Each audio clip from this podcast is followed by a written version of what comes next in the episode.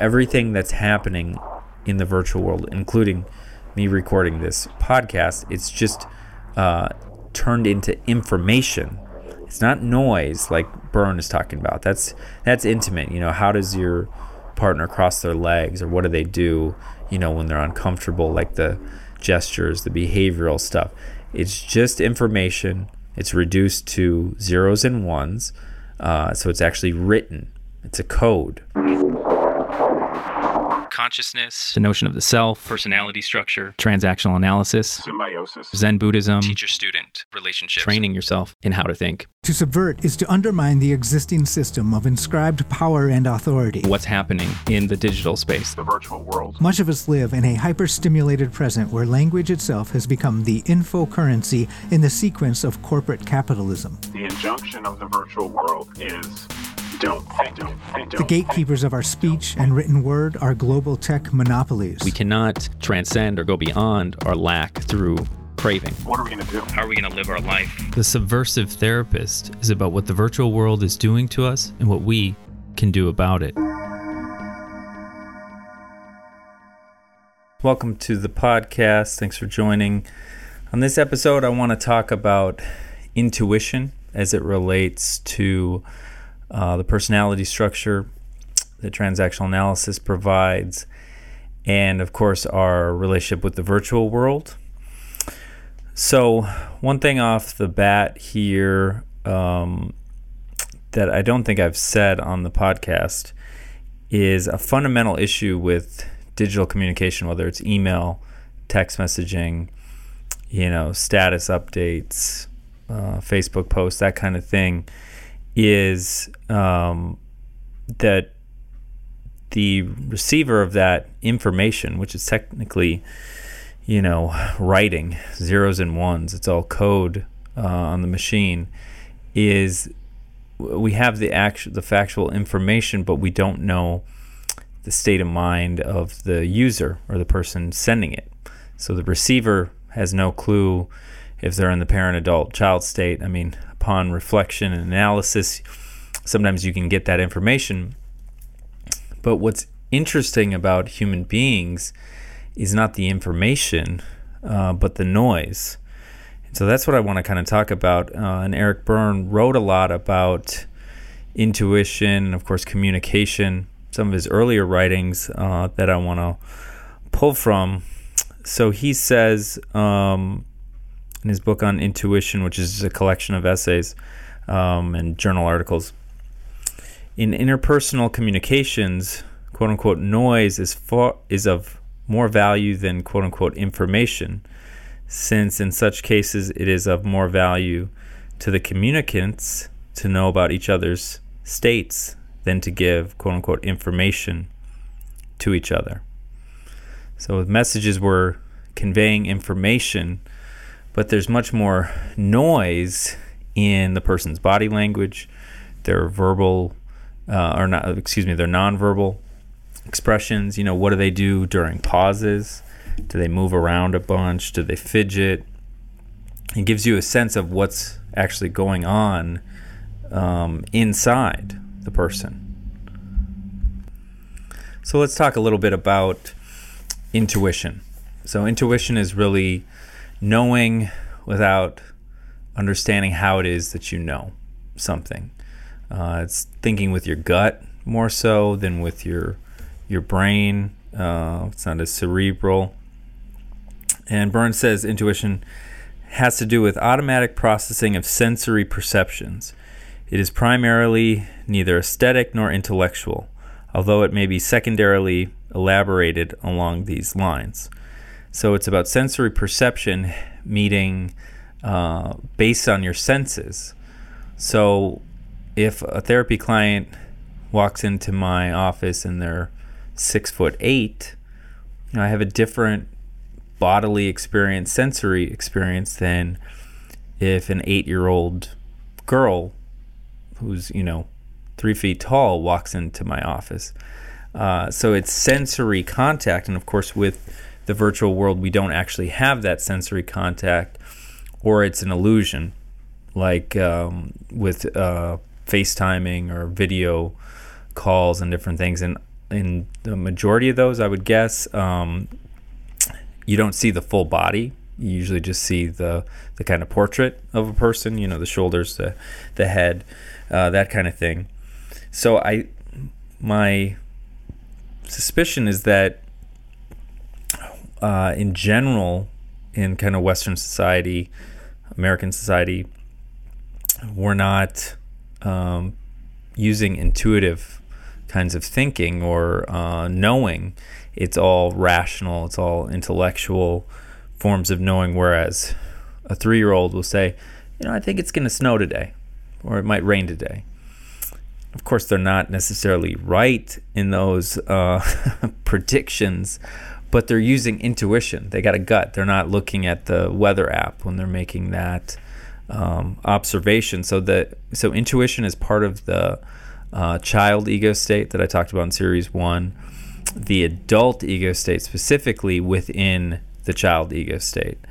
So this part is referred to as the little professor in transactional analysis, and it you can understand it as like kids can just sort of read a room and they understand what's going on, not in an intellectual way, but in their gut. You know, uh, their body can sense what's happening and they can they basically operate that way because they don't have a fully functioning adult and parent ego state so they rely exclusively on intuition for example um, my three-year-old when he was still two two and a half i remember we were driving somewhere and we'd been driving for a little while and he said where are we going dad it just dawned on me that this kid gets into well in my case a massive uh, dangerous vehicle um, without quote unquote knowing where we're going to go. He doesn't care. He's just lit in the moment, uh, you know, you know, just chronically in the moment. And so, uh, you know, it's not until about two and a half, three years old they start really grappling with time and before and after. It's all just right now, right now, for better or for worse. Um, you know, the other anecdote I have um, comes from, I guess it was about a year and a half ago. Um, I was getting a new vehicle. All, all of my stories are related to cars, obviously. It's part of the Playboy script. We'll get into that later. Um, so we're sitting in my partner's car, and her and I are arguing. I might have been hungover or something, but I was irritated, and I was playing a game with her.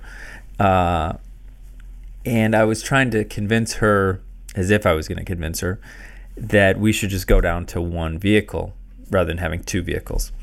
Okay, so we're going back and forth, and uh, my oldest is in his car seat behind us, along with his his brother. And it's cold. We had just gotten groceries. We're sitting in the car, and it's pretty clear that we're kind of heated and and disagreeing about this back and forth. And after five minutes or so, uh, my son, I think, was four at the time.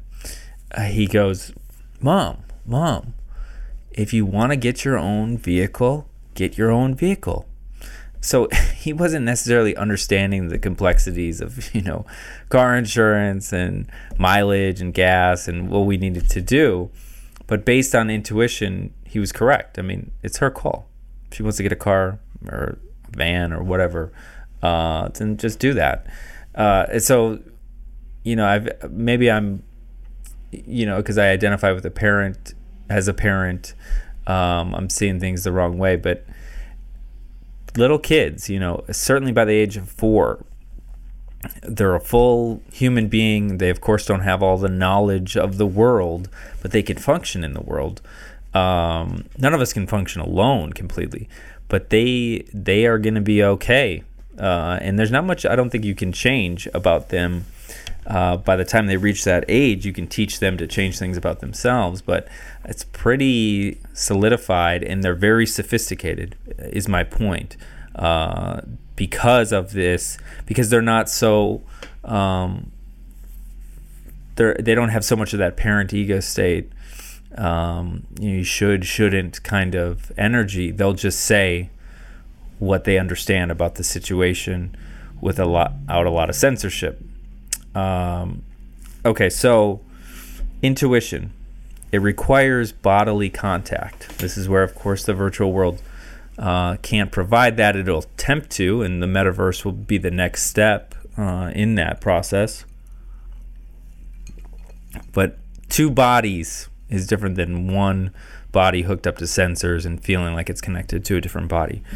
So, going back to um, some of these definitions of, definitions of intuition, Burns says intuition is knowledge based on experience and acquired through sensory contact with the subject, without the quote unquote intuitor being able to formulate to himself or herself or others exactly how they came up to this conclusion or these conclusions. Uh, knowledge based on experience and acquired by means of pre-verbal, unconscious, or pre-conscious functions through sensory contact uh, with the subject. So again, you're knowing without knowing how you know. Um, and and let me jump to an example then from uh, Erik Larson. I, I read his book, The Myth of Artificial Intelligence Why Computers Can't Think the Way We Do, um, last fall or something. It was a very difficult book to read uh, for various reasons. But uh, he talks about abductive inference, which is basically fast, intuitive thinking.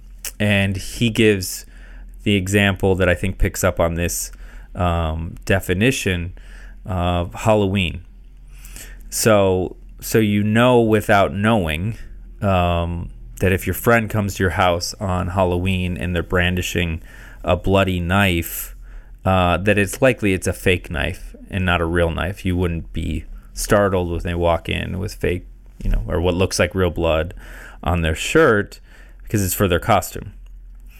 Uh, so this form of intuition he calls abduction uh, is a is a kind of conjecture, just like the kid that says, "I think it's gonna rain today." Well, you know, that's conjecture. Like, what what the hell do you know? You know, your kid says that, and you're like, "The hell do you know about the weather? You study meteorology or something?" You know. Uh, with it, but it's conjecture within a context. So if somebody walks in with a knife right now into my office, I'm thinking they're going to try and kill me. But if it's October 31st and I know the date, then I'm like, oh, that's probably my associate, and they're, you know, playing around with me or whatever. Um, so it's a common sense guess that could be wrong. Uh, so computers are very bad at these common sense um, kind of guesses. What I've argued is that they're very uh, much the parent and the adult ego states. You know, algorithms are these binary systems, just like the parent is right and wrong, good and bad, um, that kind of thing. Uh, but it, when it comes to just common sense, um, they can't do that because they're not a body. A machine is not a body equipped with the six uh, senses, you know, gathering information on the environment.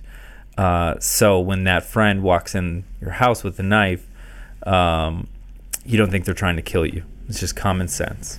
Uh, okay, whereas a, a, machine, you know, wouldn't necessarily be able to put that stuff together. Okay, so I'm just going to read a little bit of stuff that I've written down about these um, subjects.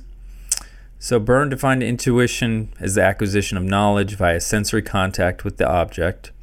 The person intuiting is not able to explain exactly how they came to their conclusions. And this is a quote from Berne. In other words, intuition means that we can know something without knowing how we know it. What comes to mind? Uh, feelings, empathy. Machine, and these are my words. Uh, machines do not have intuition or common sense, and they never will machines have limited forms of inference and deductive reasoning capacities. And then I jump to Han uh, in one of his books. He puts it more bluntly about machines. Computer processors are faster than a human being precisely because they neither think nor understand. They only calculate. Reminds me of uh, Kate Crawford's book, Atlas of AI. She s- speaks of artificial intelligence. She says it's neither artificial uh, nor intelligent. Uh, AI isn't artificial because it takes a shitload of material resources, raw materials, digging up the earth, just like any other industry, uh, to build something that's able to do machine learning and that sort of thing. And it's not intelligent because, uh, just like uh, Erik Larson's book uh, subtitles says, um, they can't think the way we do. Computers, machines don't have common sense because they're not, uh, they can't reference a body themselves as a, a state of being, and, and they never will. So uh, Han goes on to say, algorithms count, but they do not recount. Um, so think about again information versus noise. Uh, everything online is knowing, it's informational, but it's not a narrative. So if you just list things you did for the day, that's not that interesting. But if you tell a story about what happened based on how you felt and then other people felt and internal experience, etc., um, that's recounting. And computers can't do that. They can count. They can count information. They make things additive, but there's no narrative. There's no story. So with uh, uh, coronavirus, we just kept getting more and more information, just adding to the other information we thought we knew about it. Um, but there was no story, and there's certainly no story about how to get out of it, what to do about it. It was just cases and counting. It was additive, uh, and I don't think it did anything in terms of people's fear. Uh, might have just made things worse. So for Han, we live in a transparent and calibrated society, whereby massive flows of information cripple one's intuitive capabilities to transcend the available data and to follow their own logic. Uh, it's like Mae from the, the novel The Circle. Uh, she would experience a terror whenever she wasn't connected, when she, whenever she wasn't knowing uh, what was happening. So there's another um, section of information I can share here on uh, big data, and this is my these are my words here. Do we mercilessly quantify ourselves or perpetually forget and let go of the idea of ourselves. The uncontaminated adult ego state is momentarily empty of conceptual data. In this state, the person is objective, mindful, and present, but they're also an idiot. The adult ego state actively does not, quote unquote, know. The adult is knowing one does not know, the not knowing mind. And this is familiar to any Buddhist uh, listeners. Freeing the adult, i.e., access to it and decontamination of it, permits us to examine and flip the life script. I was just emailing a friend about this today. Adult ego state functioning allows one to say to oneself that the critique of the parent ego state, i.e., conditioned forms of thinking, in the wants of the child ego state, or social conditioning, feelings, and roles played in social systems are not me.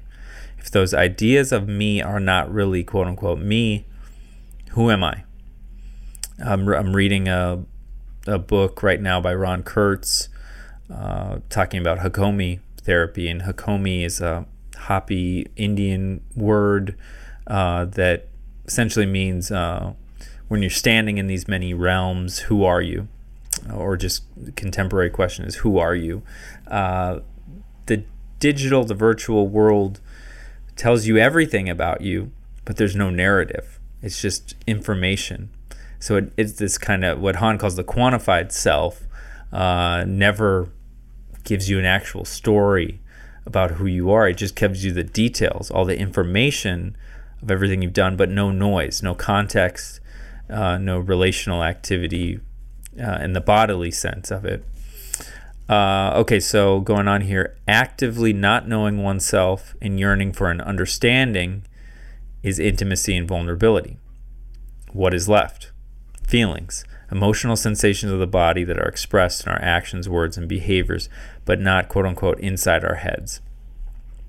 Contrast this mysterious dynamism of the human mind with the reductionism of the online user. The user is adapted to the parameters being provided by digital services, apps, and platforms. We can never wake up relationally to transcend our role within the want mode system. we are unconsciously emerging as a partial personality. This is the idea of symbiosis uh, by way of digitally solidifying ourselves. Um, the wanted information about me for me is forever stored as data on computer servers. So this this wanting uh, mode, this is the child ego state, is all libidinal energy, and that's becoming who we are, uh, based on this symbiotic relationship with the virtual world. So Han states uh, that big data is turning the id into an ego. So the the id in Freudian psychoanalysis are uh, the sexual energy, the drives, the death drive, the sex drive, um, that is uh, basically sort of locked away as this laboratory of the unconscious that we don't necessarily have direct access to, uh, but it's about wanting, craving.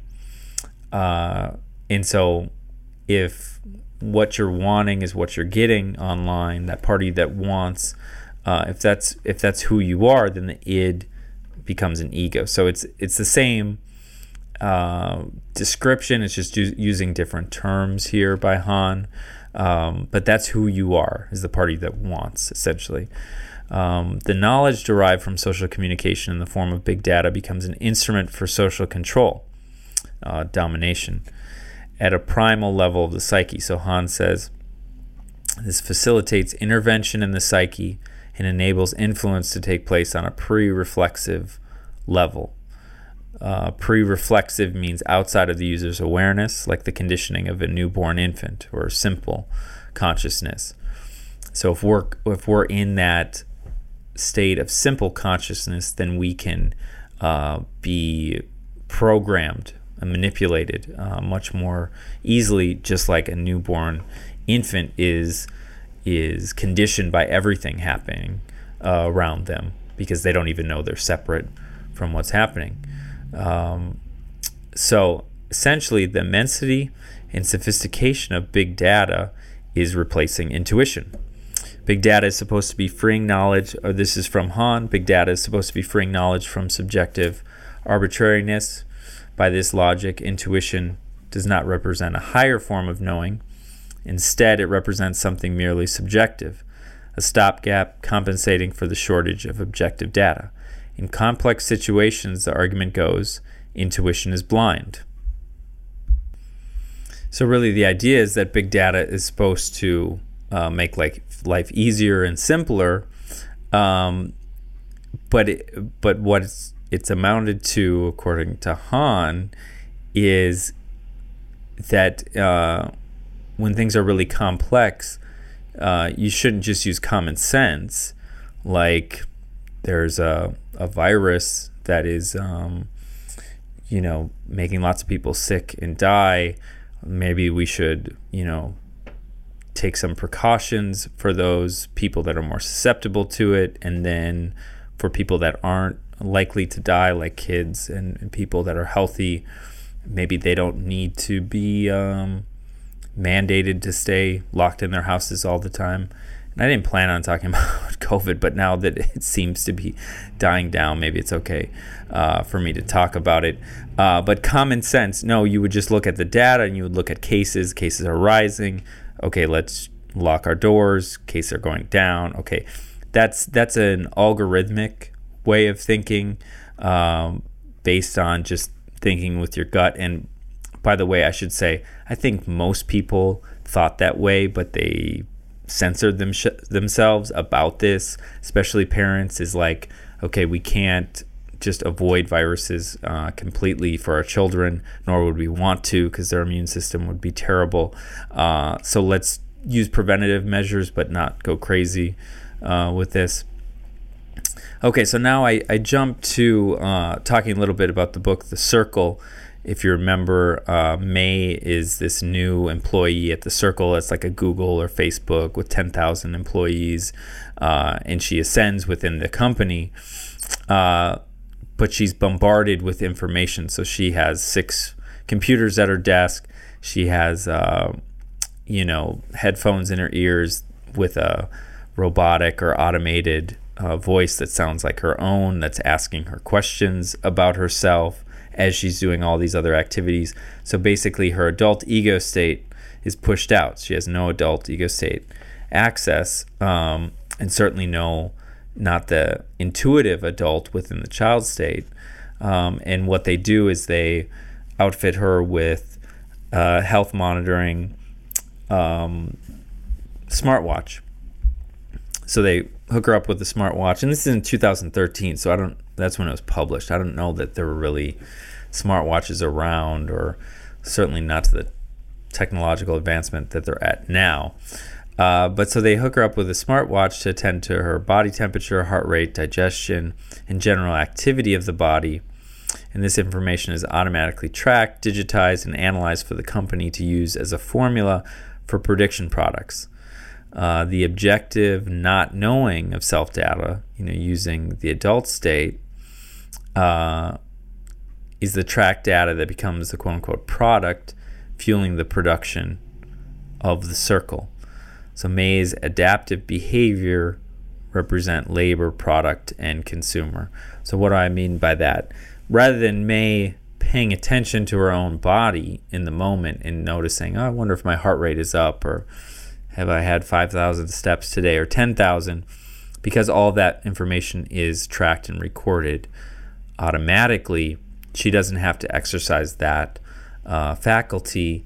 And the reason that these uh, devices are situated in the way they are uh, is not really to make us safe and health conscious, but it's to create uh, the data packages to sell to third party advertisers that then sell us products uh, that'll approximate you know us feeling better about ourselves.